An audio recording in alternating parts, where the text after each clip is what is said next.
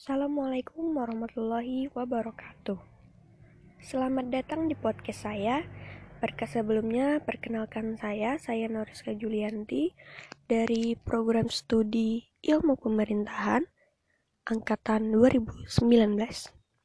Jadi di sini podcast saya mengenai tentang karangan buku dari Bapak Ghazali Rahman Esos MSI dengan judul Pengantar Ilmu Komunikasi. Dalam buku ini, saya akan menjelaskan empat bagian, yang mana pada bagian pertama ada pendahuluan, bagian kedua ruang lingkup definisi dan karakteristik komunikasi, bagian ketiga unsur komunikasi, bagian keempat informasi, pesan, dan makna. Baiklah, langsung saja memasuki materi yang pertama yakni manusia sebagai makhluk sosial. Manusia adalah makhluk sosial, maka sudah menjadi kodratnya bahwa manusia itu akan selalu ingin berhubungan dengan manusia lainnya, baik secara perseorangan, kelompok, maupun organisasi. Dalam hal ini, sebagai karena manusia disebut sebagai makhluk sosial, tentunya manusia tersebut membutuhkan yang mana yang namanya interaksi in, berinteraksi satu sama lain dengan cara apa? Yakni dengan cara berkomunikasi. Dalam hal ini dalam hal ini juga Menurut Harold Deleswell dalam Cangara tahun 2003, salah seorang ahli ilmu politik yang menjadi peletak dasar ilmu komunikasi dan mengembangkan ilmu komunikasi melalui politik, menyebutkan ada tiga fungsi dasar yang menjadi penyebab mengapa manusia perlu berkomunikasi, yaitu yang pertama, hasrat manusia untuk mengontrol lingkungannya, yang kedua, upaya manusia untuk menyesuaikan diri atau beradaptasi dengan lingkungannya, dan yang ketiga, upaya manusia untuk melakukan transformasi warisan sosialisasi. Lalu di sini senada dengan penjelasan yang sebelumnya, dari William E. Gordon mengemukakan ada empat fungsi komunikasi bagi kehidupan manusia, yaitu yang pertama, fungsi komunikasi sebagai komunikasi sosial, yakni dimaksudkan bahwa komunikasi itu sangat penting untuk mengembangkan konsep diri kita sebagai manusia. Sebagai manusia. Yang kedua, fungsi komunikasi sebagai komunikasi ekspresif. Komunikasi ekspresif dapat dilakukan sendirian maupun dalam kelompok dan tidak otomatis bertujuan untuk mempengaruhi orang lain. Yang ketiga, fungsi komunikasi sebagai komunikasi ritual yang mana dalam upacara-upacara orang-orang mengucapkan kata-kata atau menampilkan perilaku-perilaku tertentu yang bersifat simbolik. Dan yang keempat, fungsi komunikasi sebagai komunikasi instrumental. Fungsi komunikasi sebagai komunikasi instrumental mempunyai beberapa tujuan, yakni seperti memberikan informasi, mengajarkan sesuatu, memberikan dorongan atau memotivasi, mengubah sikap, keyakinan, dan perilaku, menggerakkan tindakan, dan memberikan hiburan. Baiklah, selanjutnya memasuki materi yang kedua, yakni ruang lingkup, definisi, dan karakteristik komunikasi. Uh, apabila kita mendengar atau membaca kata komunikasi, apa yang terlintas dalam dalam benak kita? Ya tentu saja banyak, tentunya dengan berbagai berbagai macam makna. Dan kemudian membahas definisi komunikasi, Kata istilah komunikasi sendiri dari bahasa Inggris, yakni communication, berasal dari bahasa Latin communicatus, yang artinya berbagi atau menjadi milik bersama. Lalu ada juga yang berasal dari bahasa Latin komunis, artinya membuat kebersamaan atau membangun kebersamaan antar dua orang atau lebih. Juga berasal dari akar kata bahasa Latin yakni communico, artinya membagi.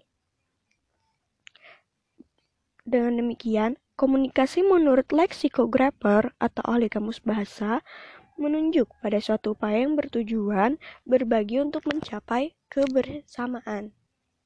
Lalu ada unsur-unsur komunikasi.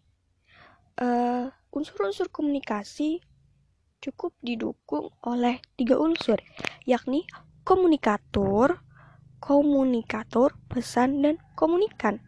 Komunikator merupakan orang yang memberikan komunikasi tersebut, lalu pesannya, dan juga komunikannya.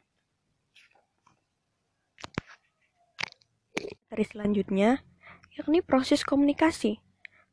Prinsip dasar proses komunikasi memiliki sedikitnya empat elemen atau empat komponen sebagai berikut, Yang pertama, sumber atau pengirim pesan atau komunikator, yakni seseorang atau sekelompok orang atau suatu organisasi atau institusi yang mengambil inisiatif menyampaikan pesan.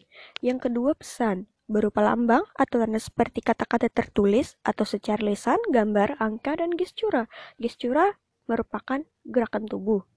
Yang ketiga, saluran, yakni sesuatu yang dipakai sebagai alat penyampaian atau pengiriman pesan. Yang keempat, yakni penerima. Penerima yakni komunikan yang mana sudah dijelaskan pada materi sebelumnya, yakni seorang atau sekelompok orang atau organisasi yang menjadi sasaran penerima pesan. Selanjutnya ada tingkatan proses komunikasi. Di sini, menurut Dennis McQuell, pada tahun 1987, secara umum, kegiatan atau proses komunikasi dalam masyarakat dapat berlangsung dalam enam tingkatan, yakni yang pertama, komunikasi intrapribadi atau interpersonal communication, yang kedua komunikasi antar pribadi, yang ketiga komunikasi dalam kelompok, yang keempat komunikasi antar kelompok atau asosiasi, yang kelima komunikasi organisasi, dan yang keenam komunikasi dengan masyarakat luas. Materi yang keempat yakni tentang informasi, pesan, dan makna. Mengenai pengantar konsep informasi, istilah informasi sering kali digunakan orang dalam kehidupan sehari-hari. Media massa seperti surat kabar, majalah, radio, dan televisi sering disebut orang sebagai sumber informasi. Mungkin karena itu, ketika seseorang ditanya mengenai manfaat membaca surat kabar, mendengarkan radio, atau menonton televisi, dengan gampang mereka menjawab, untuk menambah informasi. Orang yang banyak tahu mengenai peristiwa-peristiwa yang terjadi di sekitarnya disebut informan atau sering boleh dijuluki sumber informasi. Dan banyak orang yang datang kepadanya untuk mencari atau meminta informasi. Baiklah teman-teman, lalu kemudian supaya komunikasi kita berhasil, empat hal yang perlu dihindari dalam pemakaian bahasa. Yang pertama, abstraksi kaku orang cenderung memakai istilah-istilah dengan abstraksi yang tinggi atau rendah sekali. Di sini cenderung misalnya tidak pernah mengerti dengan baik apa arti kata demokrasi, nasionalisme, kebijaksanaan, kekuasaan, atau wewenang. Yang kedua yakni identifikasi yang tidak layak. Seperti misalnya ketika mengatakan semua laki-laki itu jahat, yang mana disalahartikan dan disebabkan oleh kesalahan dalam menempatkan berbagai macam objek ke dalam suatu kategori atau seperti semua orang bully itu maju, barat itu demokratis atau Afrika itu ter terkebelakang dan sebagainya. Dan yang ketiga, penilaian dengan hanya memakai dua nilai. Yang mana kita hanya menilai dalam dalam suatu keadaan misalnya seperti hanya melihat hitam dan putih, baik atau buruk, tinggi atau rendah, pandai atau bodoh, dan berbagai macam lainnya. Dan yang keempat, yakni mengacaukan kata dengan rujukan. Misalnya, umumnya ini disebut seperti kecenderungan seseorang memakai ukuran menurut penilaian sendiri. Seperti misalnya, wah mangga ini manis, Sebenarnya bukan mangganya yang manis, tapi perasaan Anda yang menilai bahwa mangga itu manis. Bagi teman Anda, mangga yang sama mungkin terasa asam, dan bagi teman Anda yang lain mungkin rasa mangga itu asam, manis, atau pahit. Nah, sekian dulu dari saya. Sepertinya cukup di sini podcast saya kali ini. Semoga bermanfaat bagi para pendengar dan bagi para teman-teman sekalian. Sekian dari saya. Terima kasih telah mendengarkan. Wassalamualaikum warahmatullahi wabarakatuh.